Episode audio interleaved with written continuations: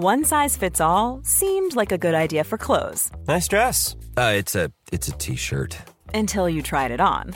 Same goes for your healthcare. That's why United Healthcare offers a variety of flexible, budget friendly coverage for medical, vision, dental, and more. So, whether you're between jobs, coming off a parent's plan, or even missed open enrollment, you can find the plan that fits you best. Find out more about United Healthcare coverage at uh1.com. That's uh1.com. Hiring for your small business? If you're not looking for professionals on LinkedIn, you're looking in the wrong place. That's like looking for your car keys in a fish tank.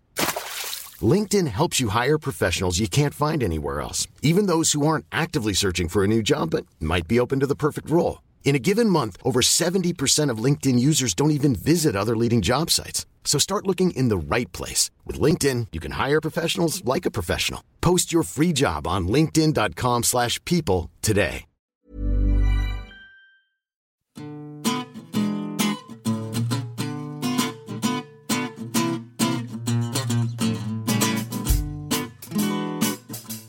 Hello, I'm Helen, And I'm Stephen. and welcome to the New Statesman podcast. This week, We discuss the difference between Max FAC and the Customs Partnership and whether or not anyone has got any interest in finding out the difference between them. we talk about what I did on my holidays. And you ask us, would Tessa Jowell have won the London mayoralty? Stephen, I'm so excited to talk about Brexit. I am actually genuinely thrilled uh, to talk about Brexit. That's a lie. That's a massive lie. You don't look thrilled. I honestly am. I'm thrilled in, in the context of, of the the NS podcast, where it can be slightly more discursive. I'm terrified about it in the context of my free morning email. GDPR compliant, I should stress. Is it? Yeah, because everybody who signed up to it definitely agreed to sign up to it. Okay. Well, I hope anyway. Hey, we're leaving the EU. Hey, turns Um, out everything's really spicy. So here's the thing. You were away last week, much missed. Although Sienna Rodgers from Labour List came in, very nice. She gave us a very good debrief on the local election results. So therefore, you missed about the idea that the uh, the cabinet is now and the and the war committee, groan, shoot me, is now hesitating between maximum facilitation, max fac, and the idea of a customs partnership. Now let's explain this one right because I I want to die every time I do this. The difference is, and correct me if I'm wrong, customs partnership, we track goods much more efficiently, work out which ones have a final destination in, the EU, collect tariffs on all of them, and then reimburse as needed. Maximum facilitation is something about airships.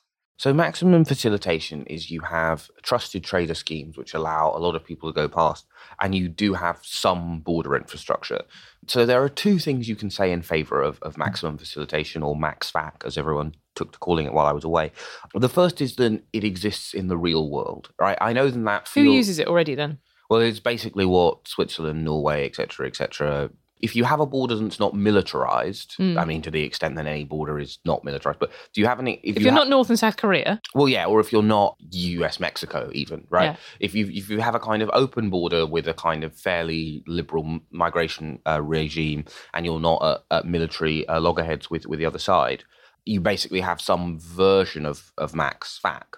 The crucial but here is that any real world version of max fac has more border infrastructure than the no border infrastructure the UK government has committed to on Northern Ireland. And obviously, as you all know, having been to the Irish border recently, signs and you know kind of things are regularly defaced. All of the border towns are represented now by Sinn Féin MPs, right? So this idea that if you have you know goods checks for the occasional lorry, then that is not going to be the site for at least some political violence is is, is for the birds. Uh, However, I can't believe that I've got to the point where I'm now grading the Brexiteers on a curve. But it is a positive step for two reasons. One, as I say, it exists in the real world, right? So you've just got to kind of give them that. The second is that at least now they've acknowledged that they have decided that a hard border is a price they are willing to pay for the right to have a trade deal with Djibouti or wherever. And so again, those are both Yeah. bad situations, but at least we're no longer arguing about, you know, The unicorn. the unicorn. Yeah, I agree with you on that. I just feel like where the parliamentary, uh, it, it, uh, it it's really hard. So I was just saying to you, I've been reading this book by Stephen Grosz, uh, which is about psychoanalysis, and it's talking about a restaurant fire in which people died because they were queuing to pay, right? And about the fact that we're just not very good. Like we take our signals so much from other people about whether or not something is is scary, which happens in the other direction with stampedes and, and, and you know crowd tragedies. But my worry about Brexit is I keep hearing things that I think this is really bad. Like, have you been following the row over Galileo? Yep. So basically, what happened was the US was in charge of all satellites, uh, you know, 20 years ago, and therefore we were entirely dependent on it for sat nav and all the kind of things, you know, everything like Uber or everything, all these apps now that your, you know, GPS it depends on. So we sort of thought, wouldn't it be good if we had our own version? Europe's got its own version, and now there's a massive row about the fact none of the contracts for that will be given going forward to British firms. We're now refusing all the British firms that are currently involved in it saying that they wouldn't share their sensitive data with you know the, the new firms that would take all the business off them which would then slow this project down for three years maybe more. So it's one of those things where you know that's the kind of thing that people will notice. Like if that kind of you know if if that completely stalls into button it's just completely needless bureaucratic wrangling and loss of really let's be honest those are going to be really great high tech jobs. Yeah i mean so to kind of loop back around briefly to the customs partnership, which has the advantage and it is better and doesn't have these negative externalities, but it doesn't exist in the real world. But I think the thing with stuff like Galileo is that it will be hard, I think, to tell to what extent job losses are about Brexit and to what extent they are about our cruddy economy. A general economic downturn, which may or may not be caused by Brexit. Um, now, I mean, I think it will be open and shut and you know, people deciding to move elsewhere, you know, so to move within the EU 27, what that will be about. But I think it will be quite muddy, unless, of course, now the weird thing is obviously the British political establishment loves World War II metaphors, but actually the metaphor that should be troubling them is, is just World War One because no one in 1914 wanted to trigger an epic Europe-wide conflict leading to the deaths of millions yeah. of people in, in, the mud of northern France. And even the people who talk about no deal, they actually don't mean no deal. They mean they want a very limited skeleton deal, which goes: here's why flights will happen, here's why cancer treatment will still happen. We will arrange the rest elsewhere. Slash will be bumped into an indefinite transition. They don't actually mean no deal. However, the World War II scenario of ending up with a no deal that no one actually wants is you know it's a non-trivial possibility There right? is this sort of weird thing that happens all the time which is like well if the only reason why we're not getting a deal uh, on the border is because ireland are you know are just refusing you know they're they're being uh, you know obstructive. And you're kind of like well no they're having negotiating priorities you know and they're the other half in a negotiation. But, but also I mean, it does reveal the fundamental interconnectedness of the world. Like we can't take off our planes and just fly them into french airspace. That's just not a thing that we can now do. Mm. maybe you could have done it in 1940 but not but not now. the, the thing is with the kind of ireland is being difficult right is that actually the British government is also committed to not having border infrastructure. The British government is also a signatory to the Good Friday Agreement, which is an international treaty. This kind of weird Brexiteer meme, and the, the one thing they are good at is moving goalposts. I mean, they can't implement anything. They have no real world policy proposals, but they are excellent at lowering bars and moving goalposts. Because it's not that Ireland has gone, we don't want a hard border, and the UK government has gone, well, we don't, we're, yeah, we're entirely relaxed about it. I mean, none of our voters really care about. I mean, who are these people? Is Northern Ireland? Do they have the same currency? I mean, although to be frank, I feel that if you ride up the average MP to a lie detector, many of those comments would would not trouble the polygraph. But yeah, the UK government also doesn't want border infrastructure. So we're not even negotiating with someone else. We have a series of, of, of policy objectives for Brexit which cannot be reconciled with one another. But so also Holyrood this week voted down a, a, key bit of their need to approve something. The Lords keep sending stuff back and then Theresa May's been talking about putting back some of those votes until maybe even until after the summer recess. But you know, this is what I don't understand. It's one of those things where you think, "Am I going crazy?" Because I think this all sounds really very very worrying, and yet eh, nobody seems as worried as I would expect them to be. So maybe I'm maybe I'm the mad one. Maybe it will all work out okay. Maybe there will be some glorious last minute Deus ex machina will come.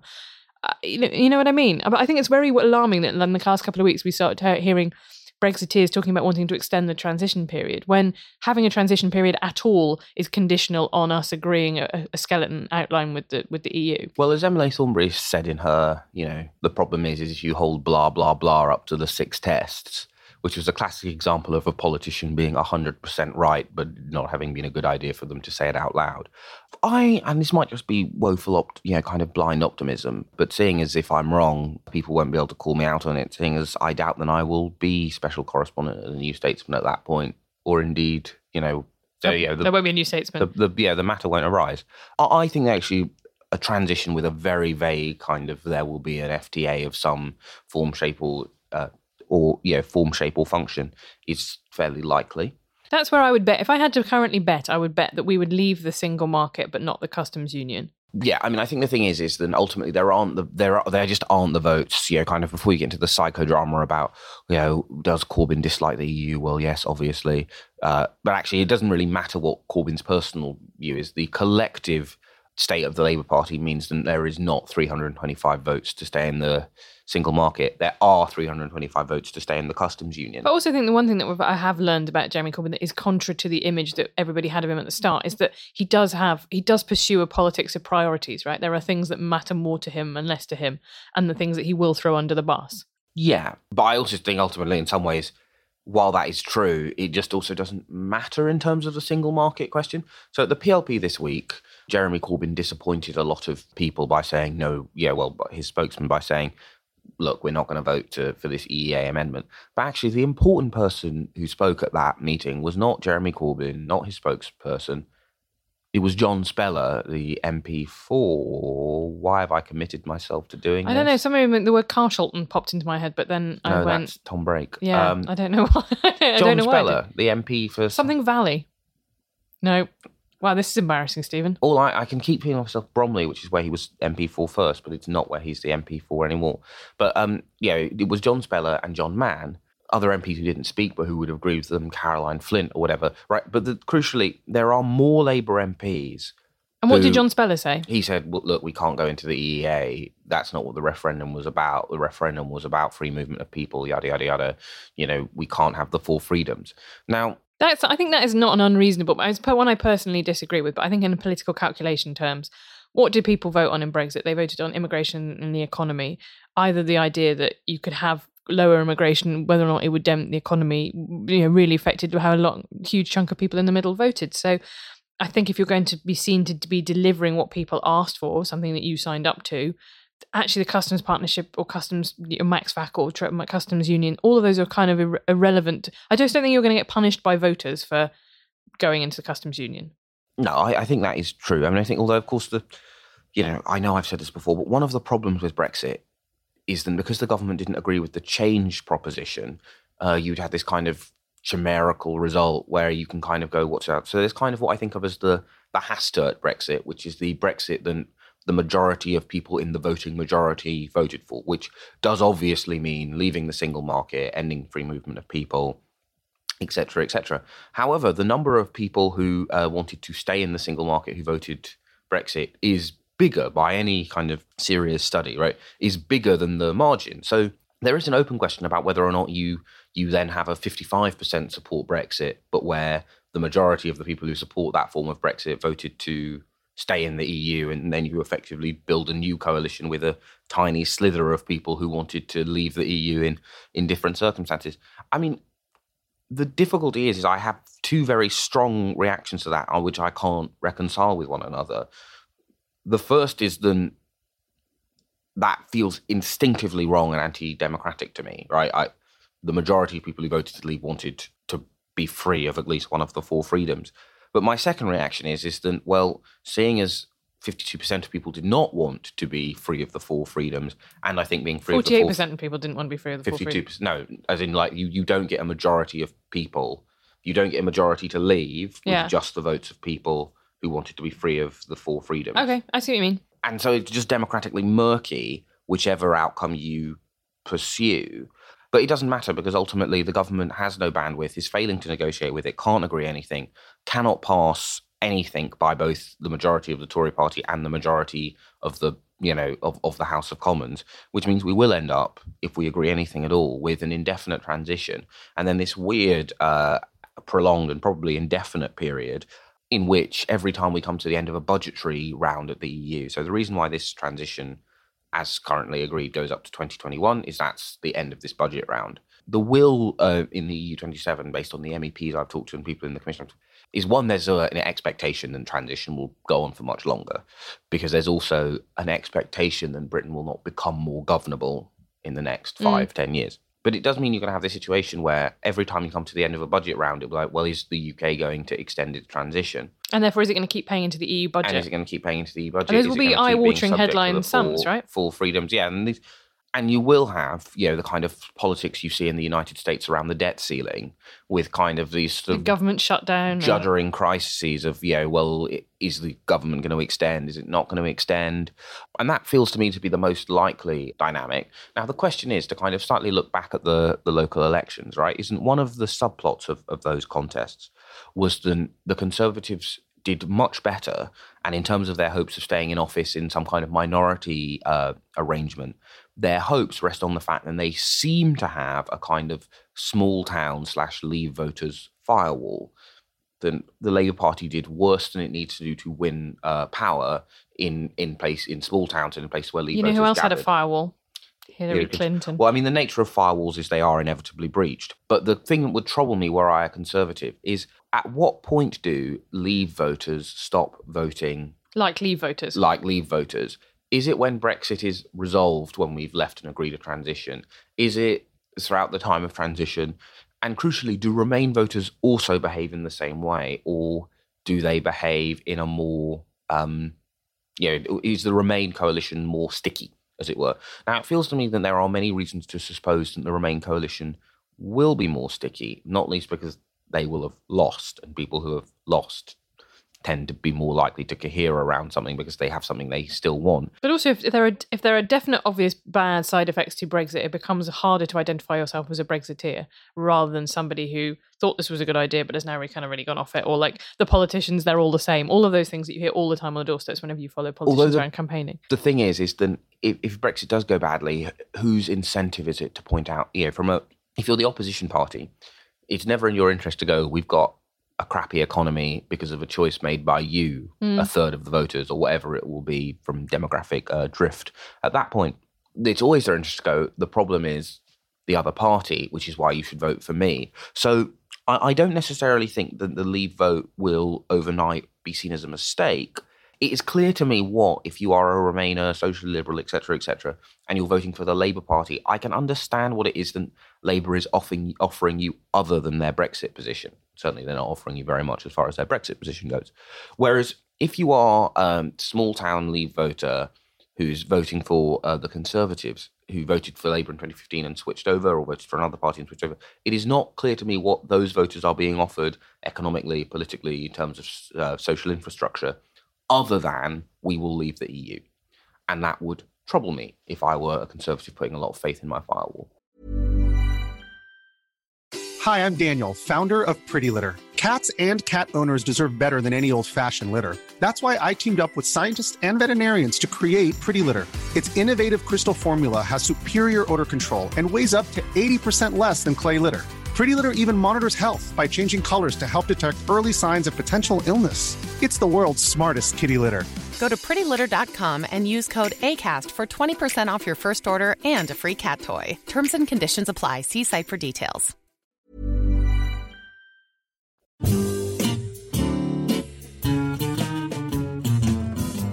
So, Stephen, you last week went on a trip to Israel with impeccable timing just because uh, it's been an incredible week of uh, events there. So, the US moved its embassy from Tel Aviv to Jerusalem, followed by, I think you said, Paraguay and somewhere. so Guatemala, Guatemala. have now followed suit, and Paraguay are due to do so in the next sort of coming days. But not least is the fact that I'm going to get my days mixed up. But this week was um, Nakba Day, the, the 70th anniversary of the, crea- the state of Israel being created, and also for Palestinians, a day where they've, they've been organising Hamas and other people have organised into the Great Return March, which culminated on Monday in a lot of people attempting to storm the border fence in Gaza, Israel opening fire on them and killing, I think the death toll is now above 50 people, including some children. I think was a baby who died from tear gas. Huge international outcry over it. The US seems entirely unbothered. And protests in Tel Aviv about it. Yeah. And but the US seems entirely unbothered about the fact that this catastrophically unnecessary decision to move their embassy, which was always something that was held out as a kind of carrot for the continuation of the peace process, has led to uh, all of these deaths. So you weren't there for for that, but you were there the week before. How febrile was the atmosphere when you were there? Well, the thing people kept saying to us is, I know that people always say, "Oh, you've come at an interesting time," but you've really come at a. Um, now, the thing is, is actually the the embassy move is a, in my view, is a bad decision for a variety of reasons, but it's actually not. Um, all that linked to the killing of these protesters, which is much more linked to the anniversary and also the fact that essentially the fear that the IDF has is that some of the people who are moving towards the fence have Molotov cocktails, etc., etc. Now, of course, some of them do. However, bluntly, I, you know, Daniel Sugarman wrote a very good piece on this for the Jewish Chronicle, which I think is exactly right there is simply no argument that the way to deal with in you know a crowd of thousands armed with rocks is uh, sniper cu- rifles. Well, also just a couple of thousands. Some of them who are not are armed with worse things than rocks, but ultimately it's not a dis- it is, it is the definition of a disproportionate rock to shoot live rounds at people, many of whom are unarmed, as well as being immoral. It's also stupid. It, it, it is actively a bad decision for for Israel's security as well, but that is entirely separate from the politics of the embassy move. It was stupid of the US to have their big, oh, we're going to have a big song and dance about this move in this very fraught anniversary at the start of Ramadan. You know, just at a time when there are many, many reasons why uh, things could kick off, and you have the kind of contrast of photos of that was the thing that was the, the split screen, yeah. things, and you know, children and armed protesters being gunned down, right? So it was stupid to do it at that time. But the problem with moving the embassy is then both Israel and Palestine see Jerusalem as their capital. Oslo, which for a variety of reasons came unstuck after. You mean the, the Oslo talks rather than the Norwegian city yeah, per se? Came unstuck after the agreement uh, in 1996. But almost everyone accepts that you were going to have to have some kind of shared sovereignty of either shared sovereignty of solar of of holy sites or some kind of so what Oslo had was effectively an invisible partition. So you had areas of shared sovereignty. There was no war between East and West Jerusalem, but both countries were able to use it as their capital. So the problem with the US moving their embassy there, the argument runs, is that that effectively means they are explicitly taking a side by putting an embassy in the city now when its status in saying any it's Israel's capital. Process, yeah. yeah has not been So I actually don't think that that is really true. Ultimately, if there's lasting peace, it will be because there is a viable Palestinian state that doesn't have, you know, its power intermittently taken off. It doesn't have parts of it run by people who want to wipe Israel off the map, and where unarmed protesters aren't shot, and where crucially both nations have a shared claim to Jerusalem. But that will only happen with the um, with brave leadership on the Israeli and Palestinian sides. And where the US embassy is, I think, is entirely irrelevant to whether or not you have that brave leadership. I mean, it's a slight. I think no, boost. I disagree with you. I think it's a really strong signal that the US are in, you know, are not. I know not they ever were honest brokers in this, but you know what I mean. That they are entirely they they do they just entirely align themselves with Benjamin Netanyahu and his and his government as it's currently constituted. That they actually don't what are they what you know what things are they kind of holding out as what what are the carrots that they're holding out what is the kind of process that they're holding out to to palestine and, and palestinians but the location of the embassy isn't a carrot now, ultimately, you're talking about a no, city which a has the parliament, like, the central bank, all of the governmental buildings. Uh, you know, but I think it's a signal about saying like this is the side that we're going to come down on. This is the side that we favour. I mean, not that that was in, ever in any doubt, given the enormous amount of military aid that they give to Israel. But you know what I mean. I just think as a symbolic thing, I think it's it was extremely ill timed yeah, I mean, yeah, I just don't think it matters beyond it being a boost to Netanyahu's hopes of re-election. Uh, although the problem, of course, is in some ways the success of uh, Netanyahu is a bit like uh, the success of austerity in Western Europe, right? Where you go, we have a terrible economy, we need to tighten our belts and you know and make these tough decisions. So you tighten your belts, the economy gets worse, and then you can turn to the voters and go, see, look how bad the economy is. Netanyahu's message is effectively the Europeans don't like us. They don't understand what it's like to survive in a tough neighborhood. Can't trust half of the US uh, political establishment. You need me. And one of Netanyahu's massive assets is he has great English, you know, much better than basically any of the Israeli politicians he's gone up against in, uh, in recent elections. He said, and goes, yeah, look, I, I know how to make deals with these people in this tough neighborhood. I'm tough and strong. I know how to sock it to these Europeans and make deals with um, uh, Americans. And as a result of his foreign policy choices, the Europeans distrust Israel more. They have more difficulties in their local neighborhood. And uh, their, their, the bipartisan support for the state of Israel in the United States takes another blow. So it becomes true. And his appeal to 25, 35% of, of, of the Israeli electorate becomes stronger. And that puts him in the box seat for coalition negotiations. And that sort of vicious circle, I, I don't think really needs. And I kind of think it slightly um, excuses the decisions made by the Likud party to go, oh, well, the, the problem is, is that Trump has given in to this nutter butter demand of a bunch of people on the American far right. I mean, it is a nutter butter demand, but it it, it doesn't, uh, I think, particularly matter. One thing much. I wanted to ask you wrote a notebook for the magazine this week, and you went to the Golan Heights Cafe, um, so along Israel's disputed border with Syria. On a clear day, you can see there from there, you can see shelling happening on a, one of Oh, the yeah, so- few rebel-held cities in in Yeah. Syria. So there wasn't any shelling when we went there. I mean, the, the the I mean, the weird thing, of course, wherever you go in the world, is this kind of ama- amazing endurance of of capitalism's ability to sell you stuff, which is even better in Jerusalem, where you have kind of holy relics, and it's like, ah, I see you have a menorah and also a crucifix. They both light up. How crescent moon." adorable. it's like, ah, you you're clearly committed to all three of these these faiths. But um, and you go on the Golan Heights, and you can buy a cup of coffee and then sit and on it yeah you can you can see one of the last rebel uh, cities. Uh, and when we arrived they apologized for the fact that they were going to have to close early because they said well you know the children will wake up in the night because they will be able to hear shelling from Assadist forces onto onto this one of the few remaining rebel held cities. And it felt like a really weird microcosm of and I know we we will I imagine discuss this many many times before the end of the Syrian civil war the weird things that everyone outside Syria have decided they do and do not care about in the Syrian civil war. So obviously we have this weird thing where we keep going, oh, you know, you can't incentivize Assad to use chemical weapons. I mean, he's going to get to stay. He's been incentivized, right?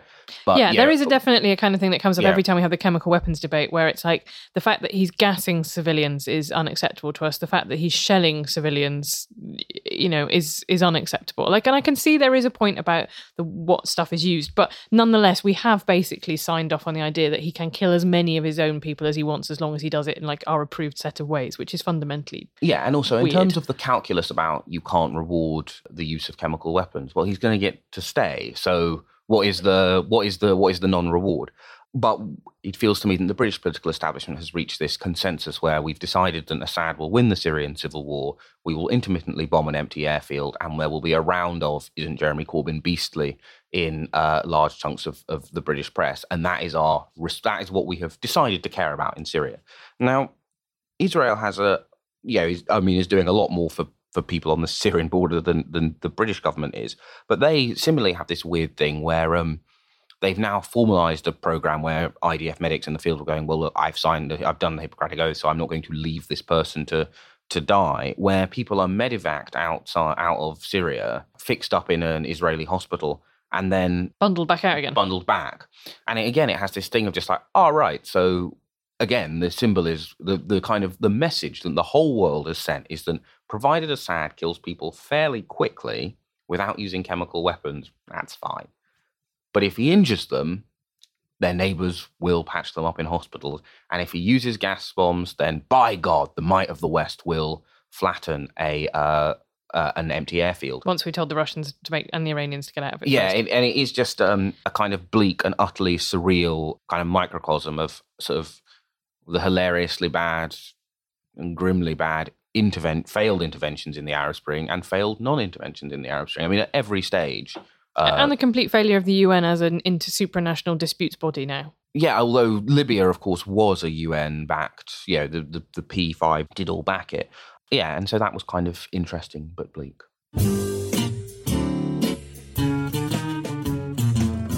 And now, time for a section we like to call. You ask us. So, this week's question is about Tessa Jowell, who sadly died last weekend at the age of 70. And uh, essentially, it's kind of appraising her strengths and weaknesses as a politician, I would say, by saying, what would the London mayoral race have looked like had she run it? She was endorsed by the NS. I think Jason in particular was very impressed with her work on the London Olympics. Um, she had a big reputation for working kind of on cross party stuff. Obviously, I think the main plank of her legacy is Sure Start, now sadly being, you know, disemboweled. And 24 hour drinking. Yeah. A big Croslandite aim. It was like Cros in the future of socialism. We talked about the need for you know pleasant open spaces because people des- quite rightly because people deserve uh, you know the, the the equal access to to beauty and green space is an important progressive issue and um, yeah open plazas on the European model with people being able to drink twenty four hours. So yes, she achieved that. So there are three things that I think that happened because Sadiq, Mo- Sadiq Khan won the nomination that wouldn't have happened if Tessa Jowell had won it, and I think they're all quite important. The fact is that he played the Corbyn, no Corbyn zigzag extremely well. So he nominated Corbyn for the Labour leadership, banked a lot of credit for that. Then came out, I think, the weekend after he got the Labour primary nomination and did an interview with the Mail on Sunday in which he went, "Call by me, Governor Geezer, marry a London taxi, I love the Queen." Here's my Union Jack. And so he had kind of successfully calibrated his message of like, you know, appealing to the Labour left, but also then like tacking much more back to the centre. The second is that I think his campaign was absolutely excellent at selling him as a narrative and about his background, you know, the sort of son of a ta- uh, son of a bus driver, and now he's headed for City Hall, you know, raised in a council house, now he's going to build, you know, more houses for you. I thought that bit of the campaign was calibrated extremely well. It fused biography and political sensibility really well. And the third thing is the disastrous, ill-advised, and you know, frankly, gross uh, Islamophobia that was levelled at him by the Lynton Crosby run um, Zac Goldsmith campaign, where they went, "Oh, bus bombers! Oh, they're Muslim. He's Muslim. Mm, coincidence? I think not." And the dog whistling that failed. And those are three things I think would have all played out very differently. So there might have been another route for Tessa Jowell to win it, but three of the things I think really contributed to his win would not have been there for her. I mean, I, I disagree. I mean, obviously, I start from a perspective that I have an incredibly large pro-Tessa bias because when we first met, we was a point in our respective careers when she had no need to be as kind and generous with her time as she was, which I think was a very common experience for people uh, at Westminster about her. But we forget that she did phenomenally well in that selection for someone who was, you know, sufficiently pi- kind of paid up Blairite partisan, and she gave Ed Balls her fifth preference in 2010.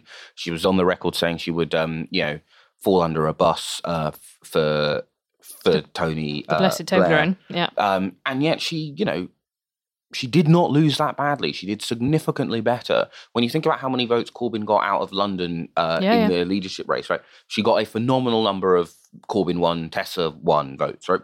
So she was, in, she ran an incredibly astute campaign. Uh, and you know did, did very well to, to not lose uh, by by more. Her policy proposals were very good as well. I remember she uh, on housing, particularly about building on TFL land and things like that, were very impressive. But crucially, although every time I, I do this, uh, Corbyn skeptics get annoyed with me, there is literally no evidence that Sadiq Khan did better than like a generic like vegetable with "I love Corbyn" tattooed on him, with the exception of two places: his home constituency of Tooting, uh, where he just did phenomenally well, even by the standards of Rosena Allin-Khan's very good performance there in 2017.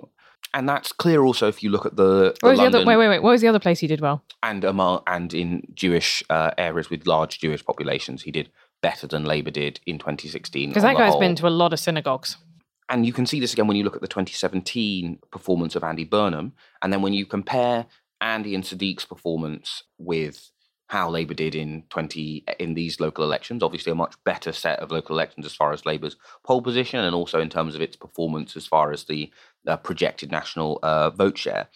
And it is clear across those elections that Sadiq did not win that election himself. He won it as a, a Labour candidate. Okay, Now- so you do agree with me then, which is that actually she had a route to winning it, a perfectly plausible route, but it wouldn't have been the same route that he took. No, it would have been the state. It would have been exactly the same route, and then she would have probably done much better in Dulwich and West Norwood than anywhere else because she was liked there and had been an MP there for a long time. She would have done better with the uh, because the other. But would the Tories in- have done better at finding a tax on her that actually didn't just repel people? Could No, they have painted her as a sort of so, establishment? 'cause- She's been around for a long time, whereas you know, fresh, young, perky millionaire upstart Zac Goldsmith. But yeah, then you're just like saying that a kindly old lady who kind of conveys warmth is tired and old. And I don't think that's a good place to be in either. And I think in terms of you sort of have to I think, you know, the, the question in terms of it being different is you have to go, well, where did Sadiq do better than she wouldn't have? Tooting, obviously.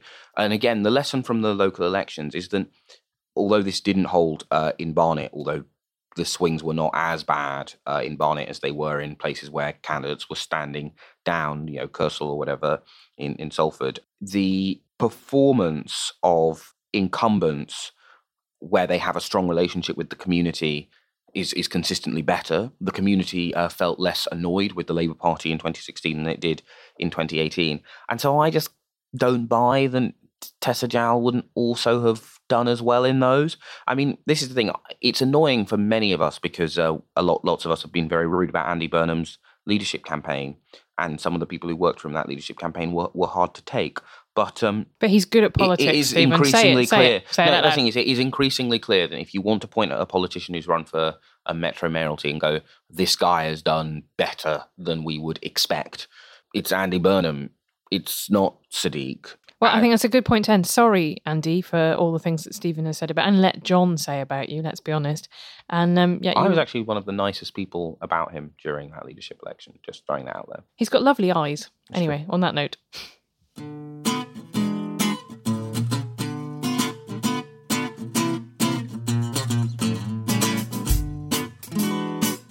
You've been listening to the New Statesman podcast with me, Stephen Bush, and my colleague Helen Lewis. It's recorded by India Bork and produced by Caroline Crampton. Our music is Devil by the Devil and is licensed by Creative Commons. If you've enjoyed the New Statesman podcast, please leave us a favourable review on iTunes.